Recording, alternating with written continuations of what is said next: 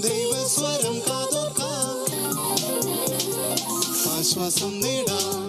ഹൃത്തിനുള്ളിൽ ജീവൻ വചനം.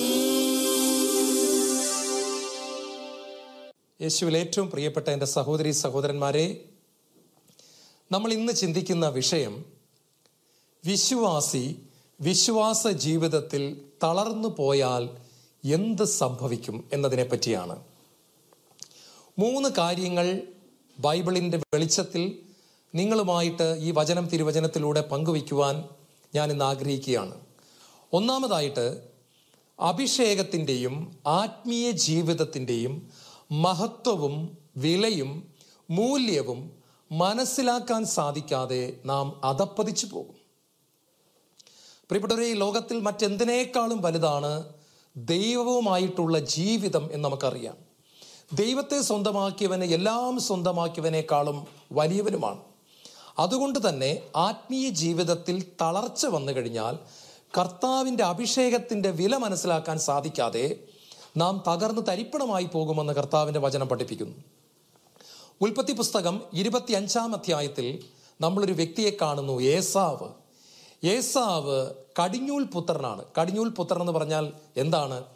ഒരുപാട് പ്രത്യേകതകൾ ഉണ്ടെങ്കിലും ഒരു പ്രധാനപ്പെട്ട കാര്യം ഞാൻ പറയാം. അതായത് കടിഞ്ഞൂൽ പുത്രന് താഴെ രണ്ട് സഹോദരന്മാരുണ്ടെന്ന് വിചാരിക്കുക. അപ്പന്റെ സ്വത്ത് വിഭജിക്കുന്ന സമയത്ത് ഇളയ സഹോദരന് മൂന്ന് ഏക്കർ റബ്ബർ തോട്ടം കിട്ടുമെങ്കിൽ കടിഞ്ഞൂൽ പുത്രന് ആറ് ഏക്കർ റബ്ബർ തോട്ടം കിട്ടും. മറ്റ് സഹോദരങ്ങൾക്ക് എത്ര കിട്ടുന്നോ അതിന്റെ ഇരട്ടിയാണ് ഇസ്രായേൽ നിയമപ്രകാരം ഇസ്രായേലിൽ കടിഞ്ഞൂൽ പുത്രന് അവകാശമായിട്ട് കിട്ടുന്നത്.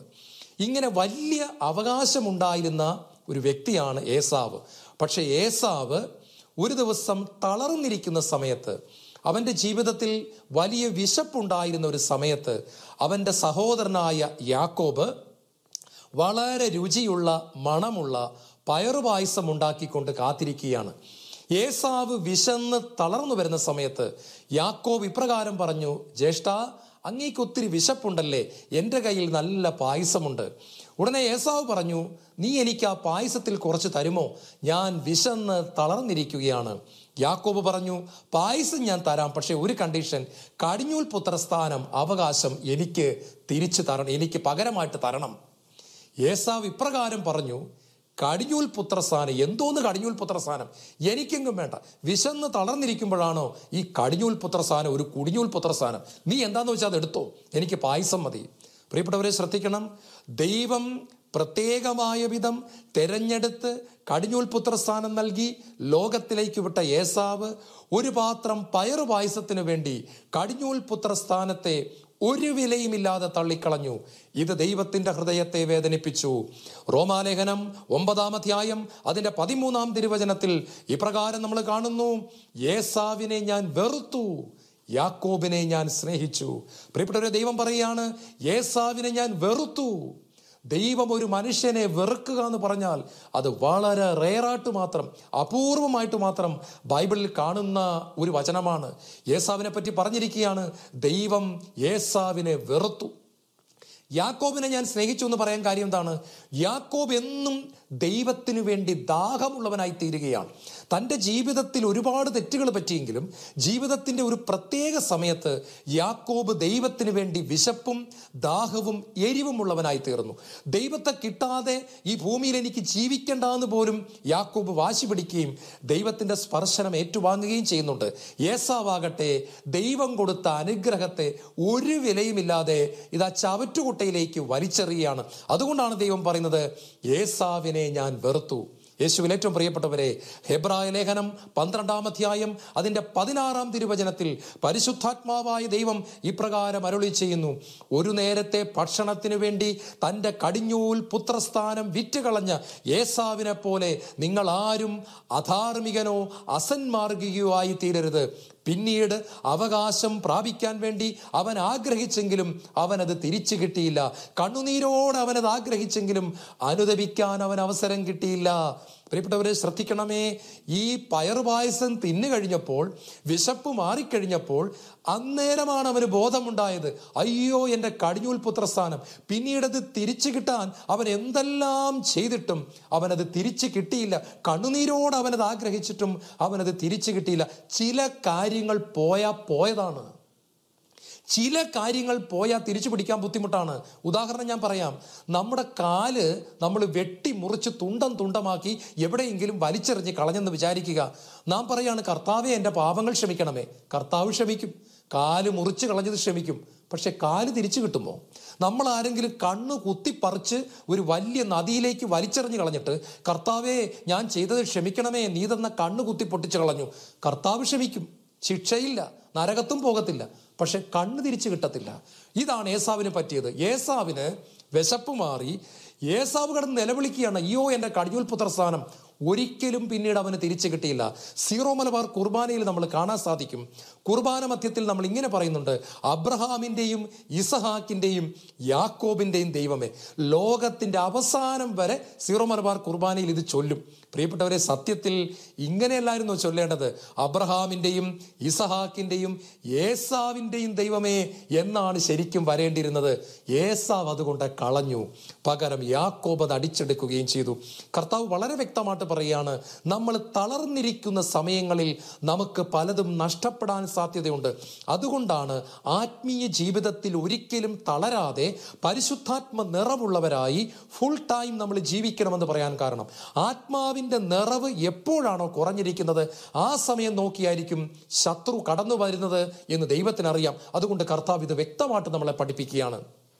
ഞാൻ എപ്പോഴും ഓർക്കാറുണ്ട് പണിനിയമത്തിൽ ജോസഫ് ഞാൻ ഇങ്ങനെ ചിന്തിക്കുകയാണ്. ഈ ജോസഫിന്റെ സ്ഥാനത്ത് ഞാനായിരുന്നെങ്കിൽ പണ്ടേ തന്നെ ദൈവത്തിനെതിരെ കുറച്ച് പെറുപെറുത്ത് ദൈവത്തെക്കുറിച്ച് പഴിയും പറഞ്ഞ് ദൈവത്തിനെതിരെ എന്തെല്ലാം പറയാമോ അതെല്ലാം പറഞ്ഞിട്ട് ഞാൻ എന്റെ വഴിക്ക് പോയനെ. കാരണം ദൈവത്തോട് കൂടെ ചേർന്ന് ജീവിക്കും തോറും ജോസഫിന്റെ ജീവിതത്തിൽ സഹനങ്ങൾ ഒന്നിനു പുറകെ ഒന്നായിട്ട് കടന്നു വരികയാണ്.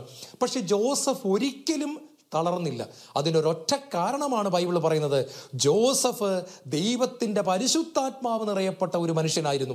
ഇത് പറവോ കൊടുക്കുന്ന സർട്ടിഫിക്കറ്റ് ആണ് പ്രിയപ്പെട്ടവരെ ഓർക്കുക നിങ്ങളുടെ കുടുംബത്തിലെ സ്വന്തം ജ്യേഷ്ഠന്മാർ നിങ്ങളെ കൊണ്ടുപോയി പൊട്ടക്കിണറ്റിൽ ഇട്ടാൽ നിങ്ങൾ സഹിക്കുമോ നിങ്ങളുടെ കുടുംബത്തിലെ സ്വന്തം ജ്യേഷ്ഠന്മാർ നിങ്ങളെ കൊണ്ടുപോയി അടിമയായിട്ട് വേറൊരു രാജ്യത്തേക്ക് വിറ്റ് കളഞ്ഞാൽ നിങ്ങൾക്ക് ക്ഷമിക്കാൻ പറ്റുമോ? പക്ഷെ ജോസഫ് ഇവിടെ ഒന്നും പതറാത്തതിന്റെ കാരണം ജോസഫ് ഒരിക്കലും തളർന്നില്ല. ഏത് സമയത്തും അവന്റെ ആത്മാവിൽ അവൻ ഒരു തീ കെടാതെ സൂക്ഷിച്ചിരുന്നു. He was a man filled with the fire of God ദൈവത്തിന്റെ അഗ്നി ജ്വലിച്ചിരുന്ന ഒരു വ്യക്തിയാണ്. അതുകൊണ്ട് ഉള്ളിലൊരു തീ കത്തിക്കൊണ്ടിരുന്നത് കൊണ്ട് പുറമെ എന്തെല്ലാം സംഭവിച്ചിട്ടും ജോസഫിനെ തകർക്കാൻ ആർക്കും സാധിച്ചില്ല.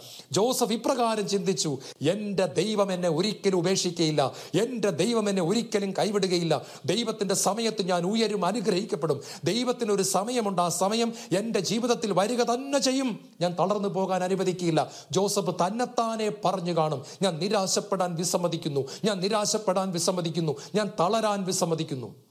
നോക്കിക്കേ ചെയ്യാത്ത തെറ്റിന് ജയിലിലായി. അതും വ്യഭിചാരത്തിന് കൂട്ടു നിൽക്കാത്തത് കൊണ്ട്. വ്യഭിചാരത്തിന് കൂട്ടു നിന്നിരുന്നെങ്കിൽ പൊത്തിപ്പറിന്റെ ഭാര്യ അവനെ പൊത്തിപ്പറിന്റെ ഭവനത്തിന്റെ നായകനാക്കി വലിയൊരു ഓഫീസർ പോസ്റ്റ് ഭർത്താവിന്റെ അടുത്ത് മേടിച്ചു കൊടുത്തേനെ.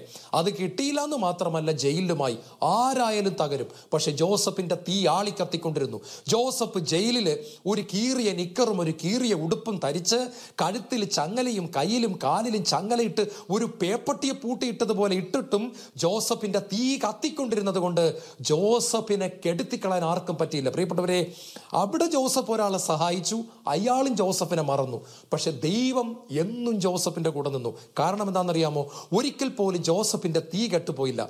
നമുക്കറിയാം നമ്മൾ ഈ ധ്യാനം കൂടി വന്നിട്ട് ഒരു രണ്ടാഴ്ചത്തേക്ക് വീണു പോകത്തില്ല എന്താ കാര്യം? ഒറ്റ കാര്യമുള്ളൂ. നമ്മളിൽ അഞ്ച് ദിവസം കേട്ട വചനവും വിശുദ്ധ കുർബാനയും പരിശുദ്ധാത്മാവും നിറഞ്ഞു നിൽക്കുന്നതിനാൽ നമ്മുടെ ആത്മാവിൽ ഒരു തീ കത്തിക്കൊണ്ടിരിക്കുന്നത് കൊണ്ട് നമ്മളെ തകർക്കാൻ ആർക്കും സാധ്യമല്ല. പ്രിയപ്പെട്ട കർത്താവ് എനിക്ക് തന്നൊരു ബോധ്യം തന്നറിയോ? ജോൺ നീ ആ ധ്യാനം കഴിഞ്ഞ് പുറത്തിറങ്ങുന്ന ദിവസമുണ്ടല്ലോ ആ ദിവസത്തെ ഒരു അഭിഷേകം എല്ലാ ദിവസവും നിനക്ക് സൂക്ഷിക്കാൻ പറ്റുമെങ്കിൽ നിന്നെ പരാജയപ്പെടുത്താനും ആർക്കും സാധ്യമല്ല. എന്റെ മുഴുവൻ പദ്ധതികളും നിന്നിലൂടെ നടക്കും. ഒന്നുകൂടെ ഞാൻ പറയാം. നമ്മൾ ധ്യാനം കഴിഞ്ഞ് അഞ്ചാമത്തെ ദിവസം പുറത്തിറങ്ങുന്ന പരിശുദ്ധാത്മാവിന്റെ ആ നിറവ് നമ്മൾ വില കൊടുത്തും പ്രാർത്ഥിച്ചും ബൈബിൾ വായിച്ചും പള്ളിയിൽ പോയും വിശുദ്ധ കുർബാന സ്വീകരിച്ചും ഒക്കെ നമ്മൾ നിലനിർത്താൻ പറ്റുമെങ്കിൽ ഒരിക്കലും നമ്മളെ തകർക്കാൻ ആർക്ക് സാധ്യമല്ലെന്ന് മാത്രമല്ല നമ്മൾ വളരുക തന്നെ ചെയ്യും. പ്രിയപ്പെട്ടവരെ ഷെദ്രാക്ക് മെഷാക്ക് അബദനകോ ഈ മൂന്നെണ്ണത്തെയും ഏഴിരട്ടിയായിട്ട് ജ്വലിപ്പിച്ച തീച്ചൂളയുടെ മുമ്പിൽ കൊണ്ട് നിർത്തിയപ്പോൾ അവർ പറയാണ് രാജാവേ ഞങ്ങളെ വലിച്ചെറിഞ്ഞാൽ ഞങ്ങൾ ചാരമായി തീരും. പക്ഷെ ഞങ്ങളുടെ ആത്മാവിനെ തൊടാൻ അങ്ങേക്ക് സാധ്യമല്ല. വേണമെങ്കിൽ വലിച്ചെറിയാം. ഞങ്ങളുടെ ദൈവം ഞങ്ങളെ രക്ഷിക്കും. രക്ഷിച്ചില്ലേ പോലും ഞങ്ങൾക്ക് പ്രശ്നമില്ല. കണ്ണു തുറക്കുമ്പോൾ ഞങ്ങൾ ദൈവത്തിന്റെ സന്നിധിയിലാണ്. എന്തുകൊണ്ടാണ് പ്രിയപ്പെട്ടവർ ഇവരാരും തകരാതിരുന്നത്? ഒറ്റ കാരണമേ ഉള്ളൂ. യേസാവിനെ പോലെ തളർന്നു പോകാൻ ഇവരാരും അനുവദിച്ചില്ല. ഡാനിയലിനെ പിടിച്ച് സിംഹക്കുഴിയിലിട്ടപ്പോൾ അവിടെ കിടന്ന് ഓടേണ്ടതാണ്. എന്നെങ്ങാനും പിടിച്ച് സിംഹക്കുഴിയിലിട്ടാ ഞാൻ അവിടെ കിടന്ന് അങ്ങോട്ട് ഇങ്ങോട്ട് ഓടും. ഒരു അഞ്ച് മിനിറ്റെങ്കിലും സിംഹത്തെ എന്താ പറയേണ്ടത്? വെട്ടിക്കാനും തട്ടിക്കാനും നോക്കും. ഒടുവിൽ പിടിച്ച് തിന്നും. പക്ഷെ ഡാനിയൽ എങ്ങോട്ടും ഓടിയില്ല. സിംഹം ഇങ്ങോട്ട് വരുന്ന സമയത്ത് ഡാനിയൽ മുട്ടുമടക്കി. ഡാനിയൽ തന്റെ രണ്ട് കരവും ആകാശത്തേക്ക് ഉയർത്തി. സിംഹങ്ങളെ സൃഷ്ടിച്ച ദൈവമേ കടന്നു വരണമെന്ന് പ്രാർത്ഥിച്ചു.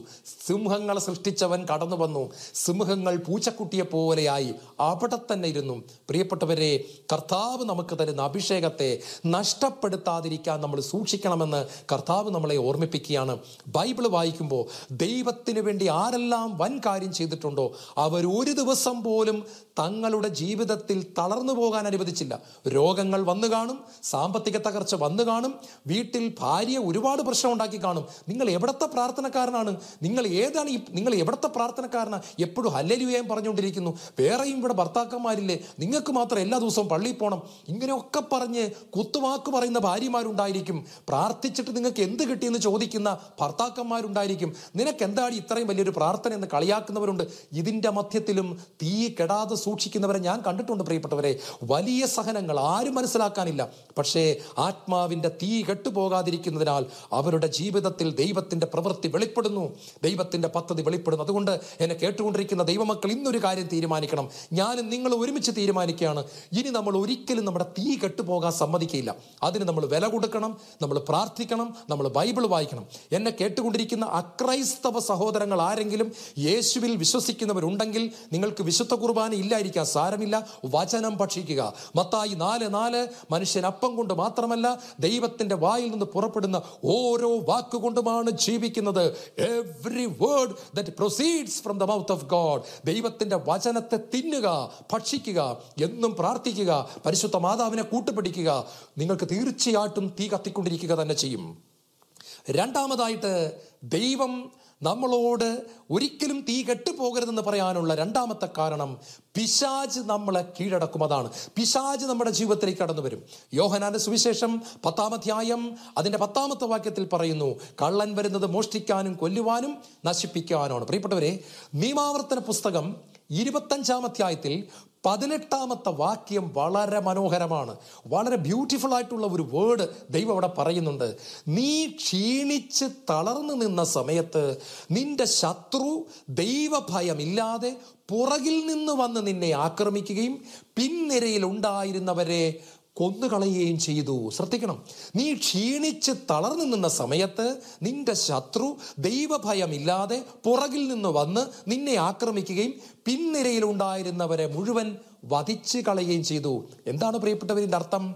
നമ്മൾ ആത്മാവിൽ തീ കത്തിക്കൊണ്ടിരിക്കുന്ന സമയത്ത് പിശാജിന് നമ്മുടെ അടുത്ത് വന്ന് കുറച്ച് പ്രലോഭനങ്ങൾ തരാമെന്നേ പറ്റൂ.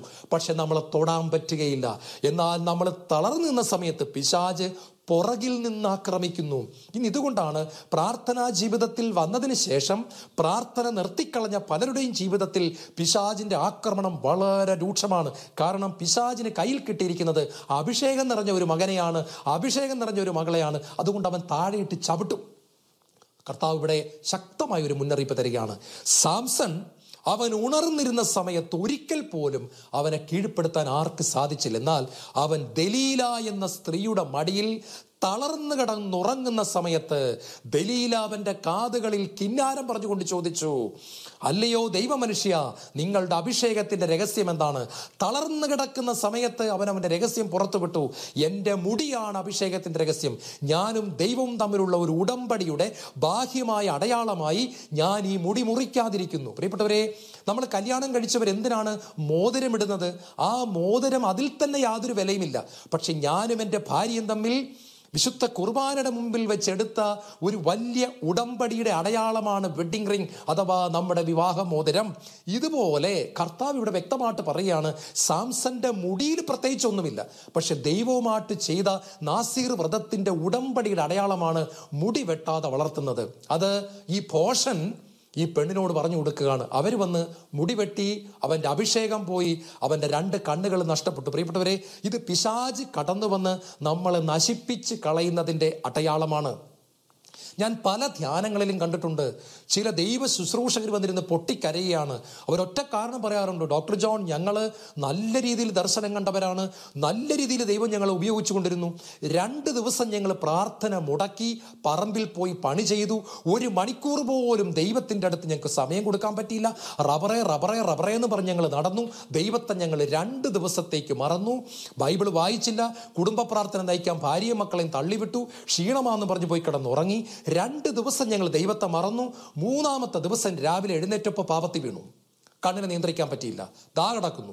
ഇത്രയും വർഷം പ്രലോഭനത്തെ ചേർത്ത ഞങ്ങൾ രണ്ടേ രണ്ട് ദിവസം ദൈവത്തെ മറന്നു കഴിഞ്ഞപ്പോൾ മൂന്നാമത്തെ ദിവസം ദാ കിടക്കുന്നു. ഞങ്ങളുടെ ശുശ്രൂഷ പോയി. കാണുന്ന ദർശനങ്ങൾ പൊട്ടത്തെറ്റായി മാറി. ഞങ്ങളുടെ അടുത്ത് വരുന്ന ആൾക്കാർ ഇപ്പൊ ഞങ്ങളെ നോക്കി ചിരിക്കുന്നു. ആരും ഞങ്ങളെ ഒന്നിനും വിളിക്കുന്നില്ല. ഒന്നിനും കൊള്ളാത്ത കരിമ്പിൻ ചണ്ടി പോലെ ആയിരിക്കുന്നു. പ്രിയപ്പെട്ടവരെ നിരാശപ്പെട്ടു പോകുന്ന മനുഷ്യർ പക്ഷേ കർത്താവിന്റെ കാരുണ്യം വളരെ വലുതാണ്. അവരെയും ദൈവം കരുണയോടെ പൊക്കിയെടുക്കുന്നു. പാപങ്ങൾ ഏറ്റുപറയുമ്പോൾ ദൈവം വീണ്ടും അഭിഷേകം കൊടുക്കുന്നു. ദൈവം വീണ്ടും അവരോട് പറയുന്നു മക്കളെ ഇനി കളയരുത്. ഇതാ ഞാൻ മുഴുവൻ തരുന്നു. ഇനി നഷ്ടപ്പെട്ടു പോകരുത്. നമ്മൾ ഓർക്കണം. പിശാജ് കടന്നു വരുന്നത് നമ്മൾ തളർന്നിരിക്കുന്ന സമയത്താന്ന് മറന്നു പോകരുത്. പൗലോസിന്റെ ജീവിതം നോക്കിക്കേ.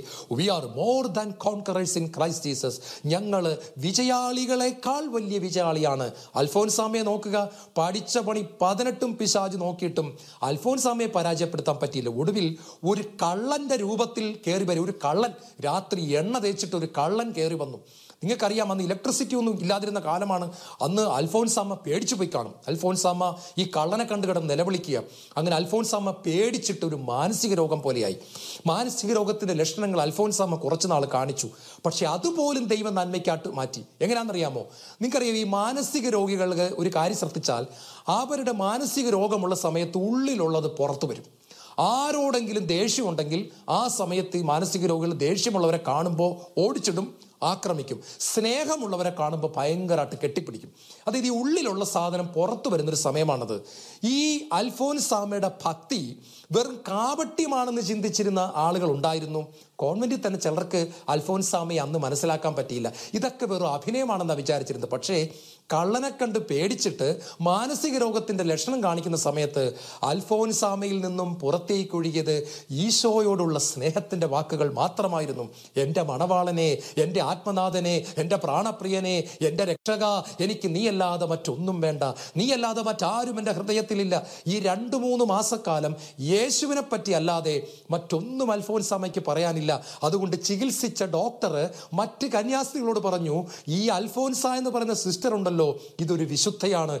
കാരണം ഈ മാനസിക രോഗത്തിന്റെ വേളയിൽ ഈ കൊച്ചു സിസ്റ്ററിൽ നിന്ന് പുറത്തേക്ക് വരുന്നത് യേശുവിനോടുള്ള സ്നേഹത്തിന്റെ പ്രതികരണങ്ങൾ മാത്രമാണ്. യേശുവിൽ ഏറ്റവും പ്രിയപ്പെട്ടവരെ കാണുക. അതുകൊണ്ട് നമ്മൾ ഒരിക്കലും തളർന്നു പോകരുത്. അൽഫോൻസാമയെ തകർക്കാൻ ആർക്കും പറ്റിയില്ല. കാരണം അൽഫോൻസാമയിൽ തീ കത്തിക്കൊണ്ടിരുന്നു. എന്നിലും നിങ്ങളിലും ഈ തീ നിറഞ്ഞു നിൽക്കണം. മൂന്നാമതായി ആത്മീയ ജീവിതത്തിൽ നമ്മൾ തളർന്നു പോകരുത് എന്ന് പറയാനുള്ള കാരണം അത് മറ്റുള്ളവരുടെ വിശ്വാസത്തെ കെടുത്തിക്കളയും. നിയമാവർത്തന പുസ്തകം ഇരുപതാം അധ്യായത്തിന്റെ എട്ടാമത്തെ തിരുവചനത്തിൽ പറയുന്നു ഭീരുക്കളും ദുർബലരും ആരാണ് ഈ കൂട്ടത്തിലുള്ളത്? അങ്ങനെ ആരെങ്കിലും ഉണ്ടെങ്കിൽ അവർ ഭവനത്തിലേക്ക് മടങ്ങിപ്പോവുക. കാരണം നിങ്ങളുടെ കൂട്ടത്തിലുള്ള സഹോദരന്മാർ ചഞ്ചലചിത്തരായി പോകാതിരിക്കാൻ വേണ്ടിയാണ്. എന്താണ് അർത്ഥം? ഞാൻ ആത്മീയ ജീവിതത്തിൽ തളർന്നാൽ എന്റെ ഭാര്യ തളരും എന്റെ അമ്മ തളരും എന്റെ എന്റെ സഹോദരങ്ങൾ തളരും എന്റെ മകൾ തളരും എന്റെ കൂടെ ശുശ്രൂഷ ചെയ്യുന്നവർ തളരും. ഞാനിത് എന്റെ വീട്ടിൽ കണ്ടിട്ടുണ്ട്. ഞാൻ ആത്മാവിൽ നിറഞ്ഞു നിൽക്കുന്ന സമയത്ത് ഞാൻ ഇങ്ങനെ എപ്പോഴും പാട്ട് പാടിക്കൊണ്ടാണ് വീട്ടിൽ കൂടെ നടക്കുന്നത്. ഒരു മൂളിപ്പാട്ട് എപ്പോഴും എന്റെ ചുണ്ടി കാണും. ഓ Holy Spirit oh Jesus you are പാട്ട് പാടിക്കൊണ്ടേ നടക്കത്തുള്ളൂ. എപ്പോഴും ഒരു സന്തോഷവും എന്ത് വേദനയുണ്ടെങ്കിലും കർത്താവിന്റെ പാട്ട് പാടിക്കൊണ്ടേ ഫുൾ ടൈം അങ്ങോട്ടും ഇങ്ങോട്ടും നടക്കത്തുള്ളൂ. കുളിക്കുമ്പോഴും പാട്ട് ഇരിക്കുമ്പോഴും പാട്ട്. ആഹാരം കഴിക്കാൻ ഇരിക്കുമ്പോഴും ഒരു പാട്ട് അറിയാതെ വരും. എപ്പോഴും ഒരു പാട്ട്. അത് വീട്ടിലുള്ള എല്ലാവർക്കും വലിയ സന്തോഷമാണ്. ആ സമയത്ത് വീട് ഒരു വലിയ സ്വർഗം പോലെയാണ് എന്നെങ്കിലും ആത്മാവിന്റെ നിറവ് കുറഞ്ഞു കഴിഞ്ഞാൽ പാട്ടും പോയി മൂളിപ്പാട്ടും പോയി സന്തോഷം പോയി മുഖം ഒരുമാതിരി ഊരി പിടിച്ചിട്ട് ഒരുമാതിരി നിരാശപ്പെട്ട് നടക്കുന്നു. ആ സമയത്ത് വീട്ടിലുള്ള സകലരെയും അത് ബാധിക്കുന്നു. എല്ലാവരുടെയും അഭിഷേകത്തിൽ കുറവ് വരുന്നു. എല്ലാവരുടെയും തീഷ്ണത പോകുന്നു. കുടുംബ പ്രാർത്ഥനയ്ക്ക് ഒരു തീഷ്ണത ഇല്ലാതായി തീരുന്നു ചടങ്ങ് പോലെയായി തീരുന്നു എല്ലാവർക്കും വിഷമമാണ് പക്ഷെ ഞാൻ കത്തി നിൽക്കുന്ന സമയത്ത് ആ തീ സകലരിലേക്ക് പടരുന്നു. ഇതാ നിയമാവർത്തന ഇരുപത്തെട്ടിൽ കർത്താവ് പറയുകയാണ് നിന്റെ സഹോദരങ്ങളുടെ തീ കെട്ടുപോകാതിരിക്കാൻ അവരുടെ തീഷ്ണത പോകാതിരിക്കാൻ മകനെ മകളെ നിന്റെ തീഷ്ണത പോകാതിരിക്കട്ടെ. യേശുവിൽ ഏറ്റവും പ്രിയപ്പെട്ടവരെ യോഹനാന്റെ സുവിശേഷം ഇരുപത്തിയൊന്നാം അധ്യായത്തിൽ മാർപ്പാപ്പയായിട്ട് തിരഞ്ഞെടുക്കപ്പെടുന്ന പത്രോസ്ലിഹ വലിയ അഭിഷേകത്തിന് ദൈവം ഒരുക്കി മനുഷ്യൻ പുറകോട്ട് പോവുകയാണ്. വള്ളവും വലയും എടുത്തുകൊണ്ട് ഈ മനുഷ്യൻ ലോകത്തിലേക്ക് മടങ്ങിപ്പോവുകയാണ്. യേശുവിനെ കണ്ടു. ഉയർത്തെഴുന്നേറ്റ് യേശുവിനെ കണ്ടതിന് ശേഷവും പത്രോസ് ലോകത്തിലേക്ക് മടങ്ങിപ്പോകുന്നു. ബാക്കി ഉണ്ടായിരുന്ന പത്ത് പേരും യേശുവിന്റെ മാറോട് ചേർന്നിരുന്ന യോഹന്നാൻ ഉൾപ്പെടെ ഇങ്ങനെ പറയുകയാണ് ഞങ്ങൾ നിന്റെ കൂടെ വരുന്നു. പത്രോസ് പറഞ്ഞു ഞാൻ മീൻ പിടിക്കാൻ പോകുന്നു. ഉടനെ യോഹന്നാൻ ഉൾപ്പെടെ ബാക്കി പത്ത് പേരും പറയാണ് ഞങ്ങളും നിന്റെ കൂടെ വരുന്നു. ഒരാളുടെ തീ കെട്ടുപോയപ്പോൾ ബാക്കി എല്ലാവരുടെയും തീ കെട്ടുപോയി.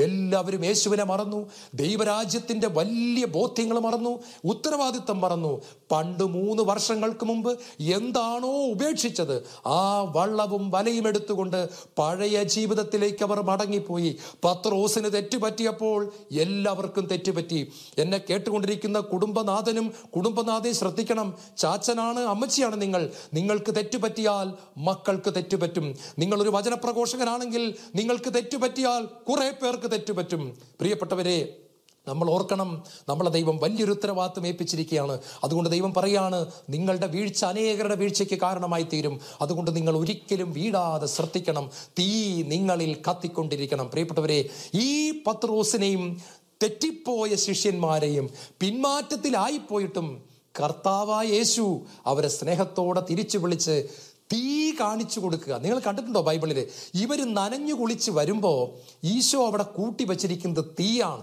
ഈശോ വ്യക്തമായിട്ട് പറയാണ് മക്കളെ ഈ തീ നിങ്ങളിൽ കത്തിക്കൊണ്ടിരുന്നെങ്കിൽ നിങ്ങൾ ഈ പണി കാണിക്കത്തില്ലായിരുന്നു. ഈശോ സ്നേഹമായതുകൊണ്ട് ഒരു വഴക്കും പറഞ്ഞില്ല. പക്ഷെ അടയാളം വ്യക്തമാണ് ഈ തീ ഉണ്ടായിരുന്നെങ്കിൽ നിങ്ങൾ ഒരിക്കലും എന്നെ വിട്ടിട്ട് ലോകത്തിലേക്ക് പോകത്തില്ലായിരുന്നു. എന്നിട്ട് ഈശോ പറയാണ് സാരമില്ല ഞാൻ ആ തീ നിങ്ങൾക്ക് തരാം. പ്രിയപ്പെട്ടവരെ പെന്തക്കോസ് നാളിൽ ഈ തീ കർത്താവ് കൊടുക്കുക തന്നെ ചെയ്തു. നൂറ്റി ഇരുപത് പേരുടെ മേലും തീ ഇറങ്ങി വന്നു. ബൈബിൾ പറയാണ് പിന്നീട് ഇവരാരും യേശുവിനെ വിട്ടു പോയില്ല. അവർ കർത്താവിന് വേണ്ടി ജോലിച്ചു അവർ പോയിടത്തെല്ലാം തീ കത്തിപ്പടർന്നു. അതിൽ തീയുമായി തോമസ് ലിഹ ഭാരതത്തിലേക്ക് വന്നു. ഈ പാക്കപ്പലിൽ കയറി തോമസ് ലിഹ വരുമ്പോൾ മാസങ്ങളോളം യാത്ര ചെയ്തപ്പോഴും ആ തീ കെടാതെ അദ്ദേഹം ഇന്ത്യയിൽ വന്നു. വന്നിടത്തെല്ലാം തീ കത്തിച്ചു. സഭ സ്ഥാപിതമായി. ദൈവരാജ്യം സംസ്ഥാപിതമായി.